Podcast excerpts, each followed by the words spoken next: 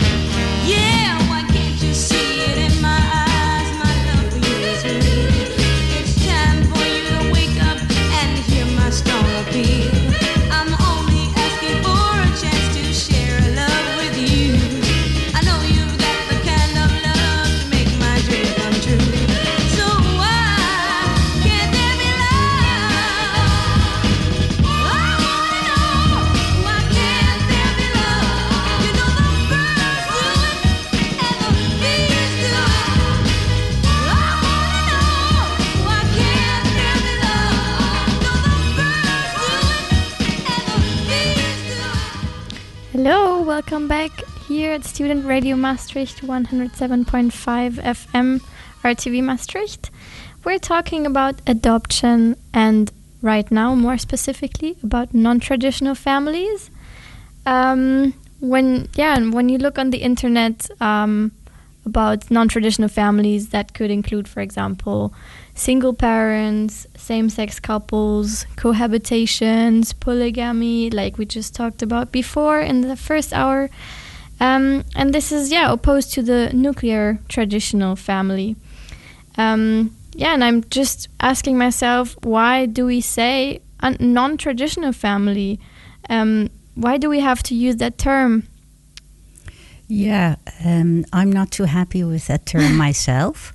I think I would prefer to talk about non normative families because if you call them non traditional, the suggestion is that the heteronormative nuclear family goes a long way back. But in fact, that's not the case. If you look at it from an historical point of view, uh, the the nuclear family only set the standard for a relatively short period of time. Yeah, I didn't know that actually.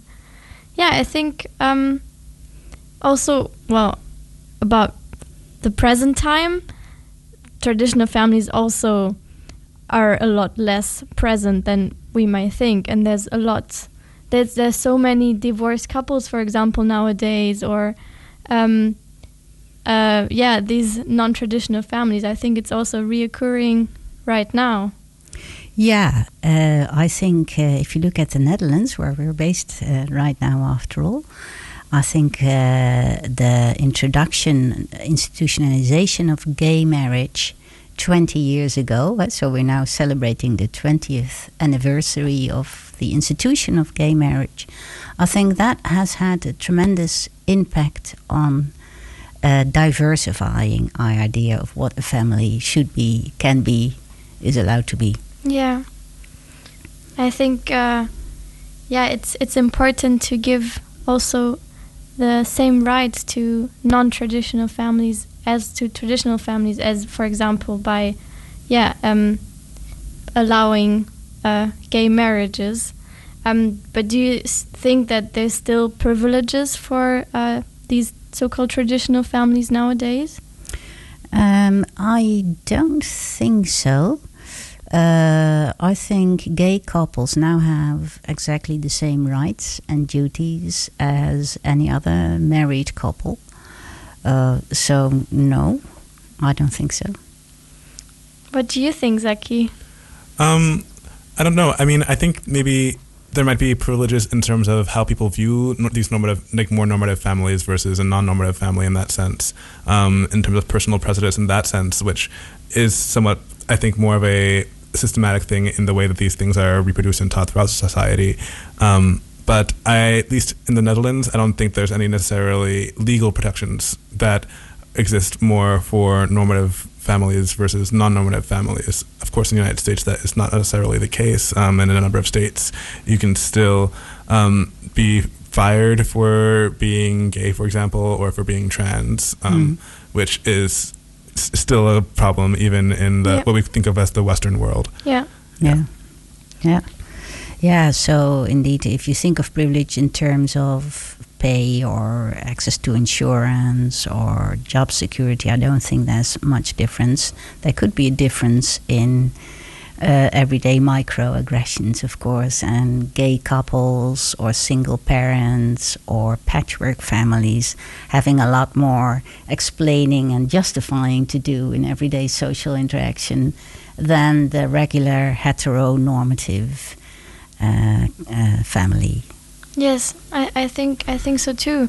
It's because yeah, in our society, it's still not. It has still not arrived that, to that point that we see all kinds of families as normal and accepted. Um, where do you, where do you think, or where do you see our society going in that sense? Do you think that we can evolve eventually to that point? I think we can, although I cannot predict it, of course, because um, unexpected things happen all the time. eh? Take, for instance, the current corona crisis. Who could have predicted that one? Yeah. Um, but um, I hope that uh, uh, what will happen is that families will become less often isolated unit uh, than uh, they are made out to be in uh, neoliberal societies, eh, where uh, raising a family, deciding to have children, is treated as just another consumer uh, decision. You know, some Yeah. have as hobby sea sailing, others have as hobby raising kids. So why should the state uh, support that in any sort of way? The sa- state doesn't support sea sailing either, right? So that's the neoliberal approach to the family, and that means that those who are uh, um, engaged in raising children are often thrown back on themselves. Uh, they don't in the Netherlands. Uh, daycare for children is still not organized properly. Uh, it's either not enough or it's too expensive, and both uh, discourage uh, couples from working both of them, right? So um, that is part of the neoliberal idea that your children are your problem.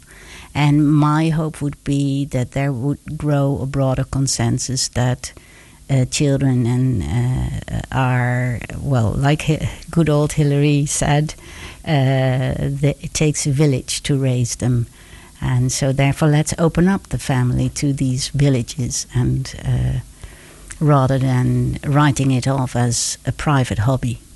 Yeah, I think that's a really good point. Um, that also emphasizes that children are not a property of their parents, but they're part of a bigger society, and they should be incorporated into it and not, yeah, be isolated in their family or traditional family. Yeah, that's, yeah, that's something that I can definitely agree with Yeah. and identify with myself. Um, I mean, I grew up with my both of my parents, but they were divorced. But I also had spent a lot of time with my great grandmother, and I also had my cousins who were always nearby, and my aunt and my and my grandmother, not my great grandmother, my great grandmother's daughter, who was there all the time. And so when you have all these people around a child, I think that really makes for a not necessarily a more grounding experience, but you there's always someone there to protect the child, yes, which I think is just Right. so integral. Yeah. It's a more resilient situation, I would say, than when you only have these two parents to depend on, and maybe you end up having only one parent in the case Yeah. of divorce, and that's a very vulnerable situation, I would say. Um, and I, I think you hit the nail on the head when you used the word property. Uh, it's a it's a mistake, I think, to regard children as the exclusive property of their two parents, or to regard them as anyone's property at all. Yes, exactly. Um, yeah, I think we can jump to our next song, "Kids" by MGMT. Enjoy.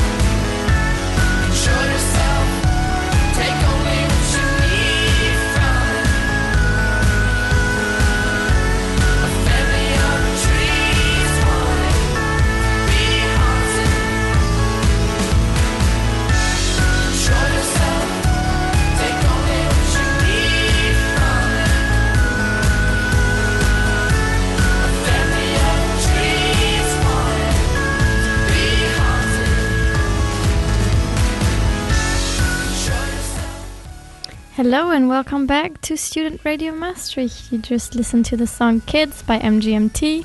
Great band, I recommend listening to them. Um, okay, we're back here and we're talking about adoption. I have Zaki with me on the tech Hello, hello, hello.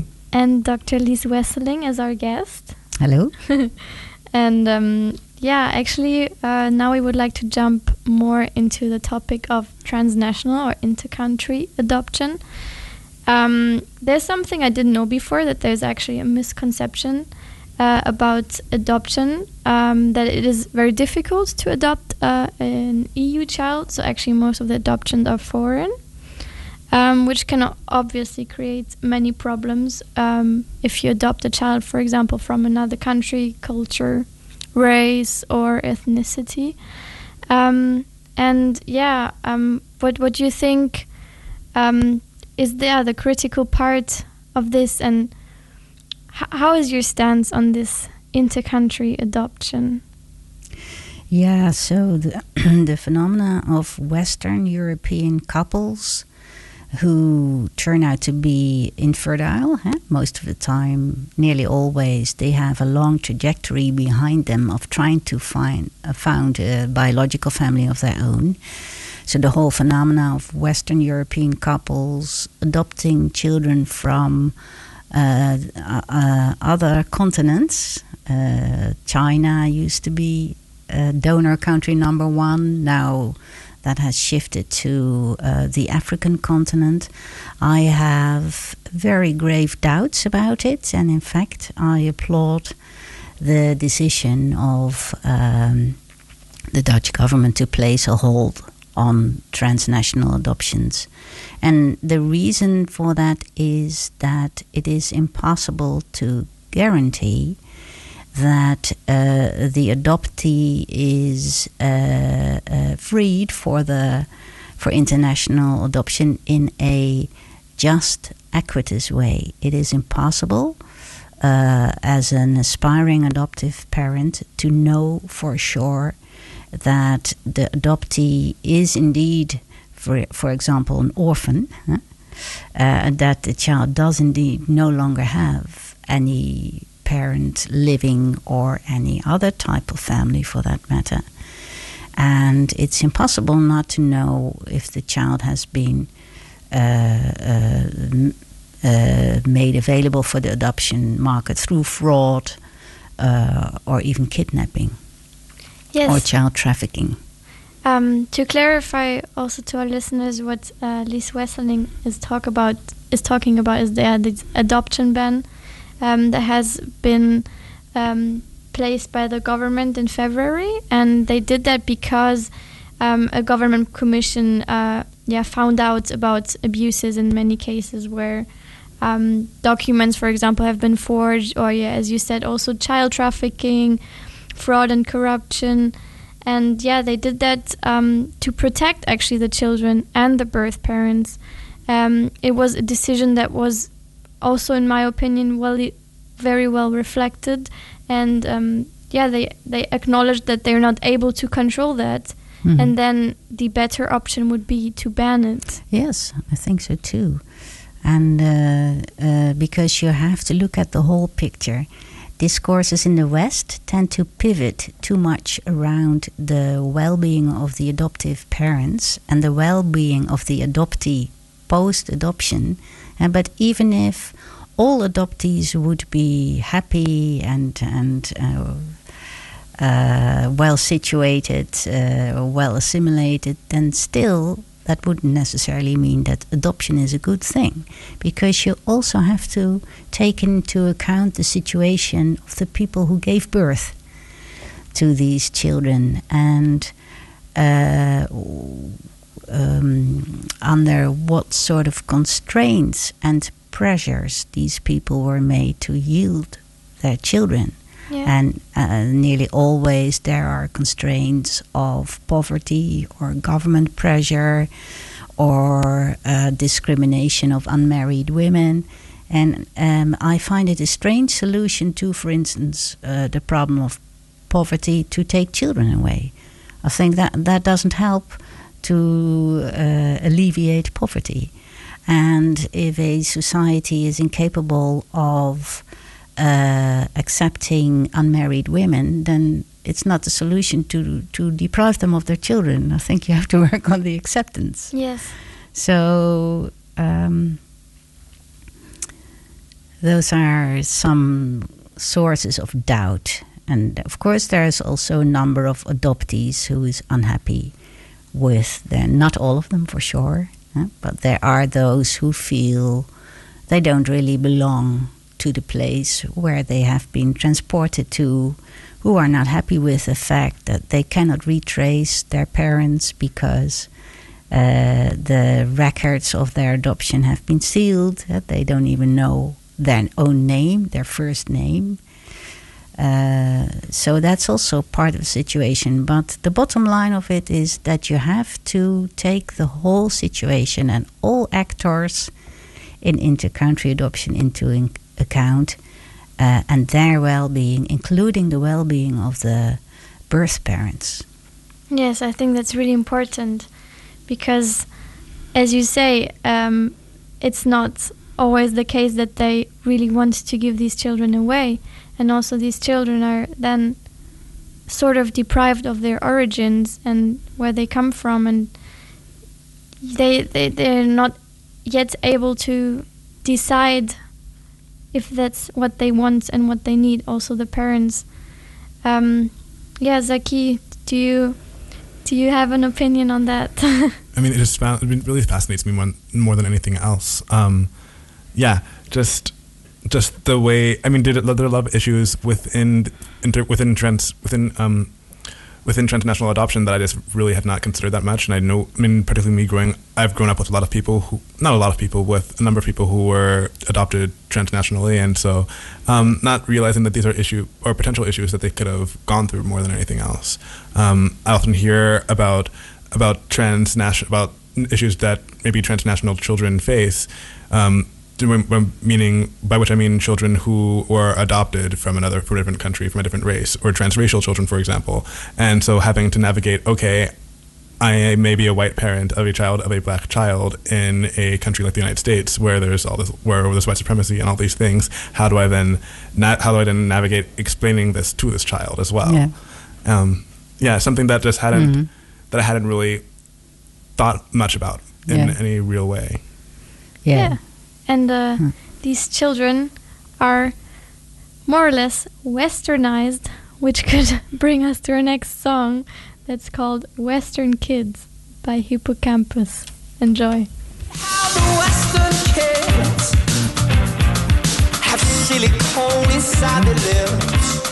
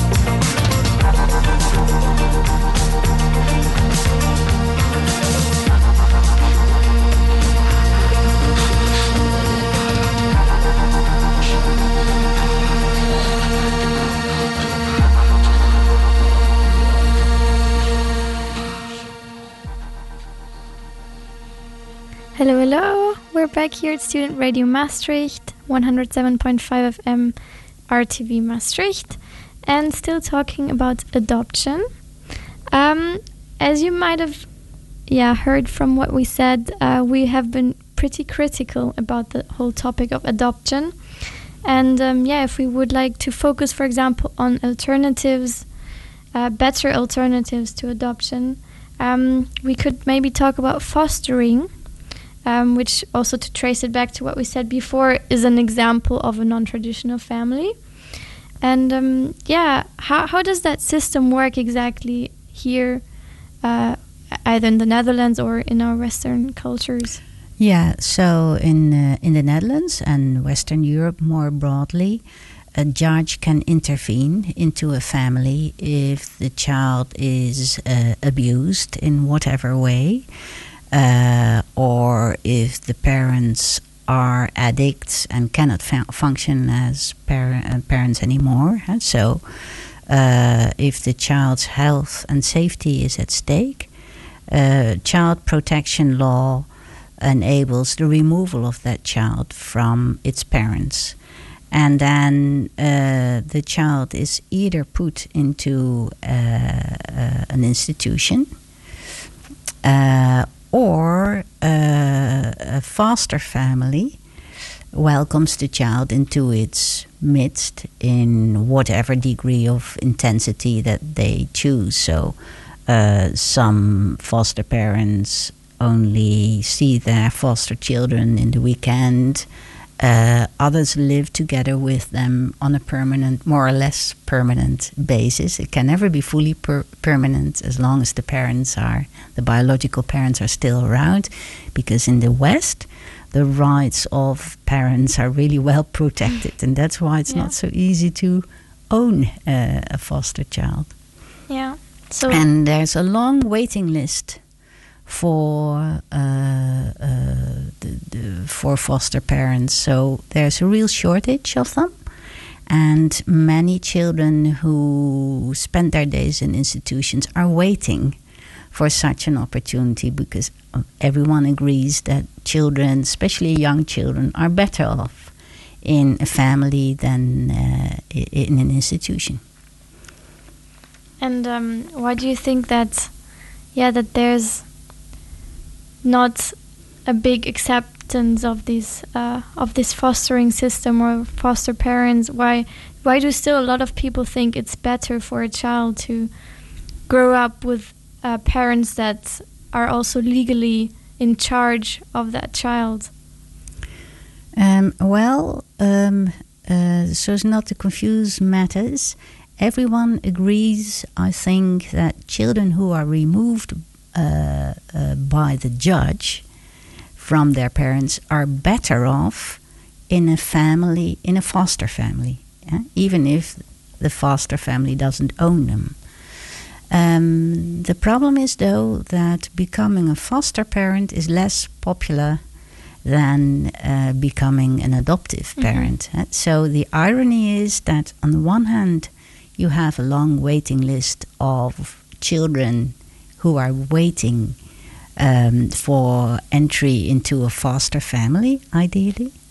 And on the other hand, you have a long waiting list of aspiring adoptive parents who have to wait endlessly uh, for for an adoptee. And my idea would always be that if you could somehow Yeah, connect these two waiting lists, it really does. then that ironic. might be very effective. But adoptive parents tend to be um, obsessed with the idea of owning the child, and they are very worried if there are still biological parents around who might reclaim their rights as soon as they've kicked their addiction, for instance. Uh, uh, that you have to deal with also because, yeah, like I said, parents' rights are very well protected. So you cannot ignore them. You cannot give foster children your name. You cannot own them in any sort of way. Yeah. And adoptive parents have the illusion, I think, that they that they can own an adopted child. yeah. That's interesting. I mean, what I find interesting, what this makes me think of a lot of times is the kind of movies and things that you would see, particularly in the 90s and early 2000s. Um, for example, the film Raising Isaiah, featuring starring Halle Berry, where there was a child who was taken away from her, who was actually like found somewhere. Um, this this story is very convoluted, um, but the story is uh, found in the back of a garbage truck. Uh, the Bits baby is found in the back of a garbage truck, and then later is adopted by a white woman. And then her black mother, the child's black mother, find, finds out, oh, my child is alive. This whole time she thought her child was dead, and then a few years later finds out her child's alive, and, and the struggle that then happens because of that. Yeah. Um, and I think I find that a lot of these times, these, forms of media, it kind of portrays the the parent, the biological parent of the adoptive child in quite a negative light, without really portraying any of the potential issues that they might face within the adoption system, or how foster or how the foster system might be a better choice in these cases. I think I find that often that while adoption is seen as often the better choice, that foster child, foster foster that being a foster parent is seen as almost as very much more negative for the child than adoption is in the media. And it's very interesting now to hear the converse to this argument. Yeah. Well, I think you're quite quite right where representations of adoptive families in the media are concerned. So there are quite a few films about adoption uh, um, who who turn it into a happy ending story. A Lion is a film I can readily think of, which ends with actually with an appeal to donate to a certain institution that facilitates adoption. Um, and uh, adoption is a very positive thing there. Um, and uh, I, I actually cannot think of a single film that shows the downsides and the risks and the dangers involved, especially for the birth parents. The birth parents tend to be excluded from the picture. Yeah. Wow, that is really interesting topic. Thank you. Yes, and uh, I think this could lead us to our next song, um, "Pumped Up Kicks" by Foster the People.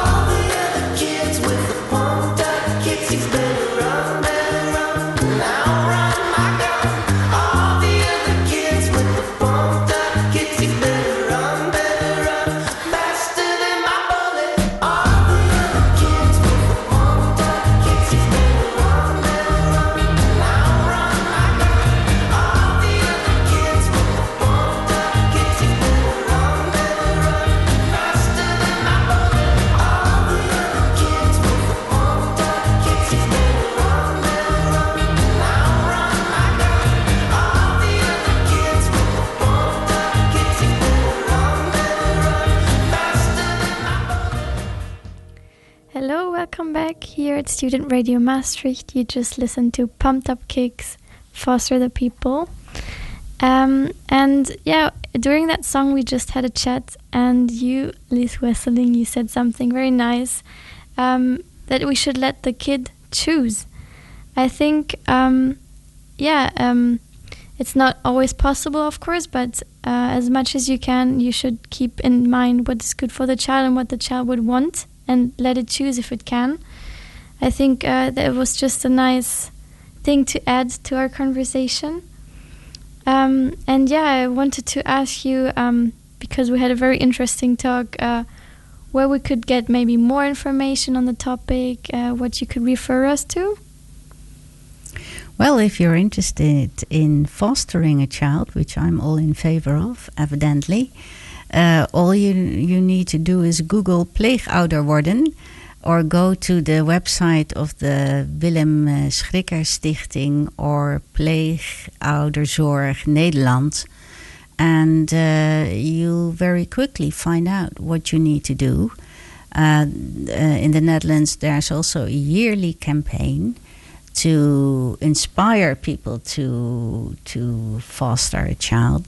The last campaign was called "Open Your World." I think that's a very nice way of describing what what it is that you actually do uh, when you when you take such a step. And um, yeah, that would be a good place to go to. I think. Thank you. Um, yeah, do you have any last thoughts or recommendations or anything you would like to to add to the topic? Well, give up the illusion that you can own a child and don't regard children as property. That's uh, a, sound piece of, of advice for anyone who takes on responsibility and who performs care for a child. That uh, the child is not your possession, uh, and doesn't matter whether you're a biological parent or an adoptive parent or a foster parent. In all cases, I think uh, perhaps we should all model ourselves after foster parents because foster parents can't uh, uh, fall prey to the illusion that that the child is their exclusive property. And uh, I think they set an example as such for all families. Thank you so much for adding all this. Thank you. Thank you. Yeah, I think that really does actually what you were saying here about like your children not being property. I think that really does really it's really I find it amazing how the second hour has really linked to our first hour. Our first hour all was talking about um, non-traditional relationships in the sense of non-monogamous relationships, and you know I think treating children like property do not do it because you do not treat anyone like property. Exactly. You don't own people, and they are free to let them grow into their own people and let them be their own people, independent of ourselves. Um, yeah, but what a nice ending, Zaki. thank you, thank you, thank you. yeah. Um, yeah, but now it is time for to end the show with our cultural agenda. Uh, so Salome, you have the information, I believe, right? Yes, um, we have uh, first of all the Ramadan Refugee Project food boxes. So um, also, if you go to the Instagram uh, of the Refugee Project, you will find more information. But basically, you can order food box, and then you will be introduced on how to cook uh, the delicious food that you got, and the money is being donated. Wonderful, wonderful. Um, in addition to that, we also have new podcasts on our SoundCloud um, for when we have a new episode of Queering the Perspective by Bela Bellissima. Um, listen to it; it's going to be great. Everything that they do is fantastic, and just you know, just it's really good for just getting out of the idea of you know hetero cis normativity. Just learn more about queer culture. Beyond that, we also have our new podcast that we're doing in conjunction with the Refugee Refugee Project, which will be out in the coming weeks. Nice. Yeah. Yeah. Um, I will thank you, Zaki, for doing the tag today. Oh, no problem. I I'm always here, so I'm Yes, always happy always to do it. Always supporting us. And uh, thank you to the, you, Dr. Wesseling. Thank you for having me. Yeah, it was really nice to have a talk with you. And um, yeah, also thank you, of course, to RTV Maastricht for always having us here. And um, yeah, I'm gonna close. close this episode. I hope you hope you have a nice evening, and thanks for listening. Yep. We're ending this episode with the song Here for You by Neil Young. Hope you enjoy.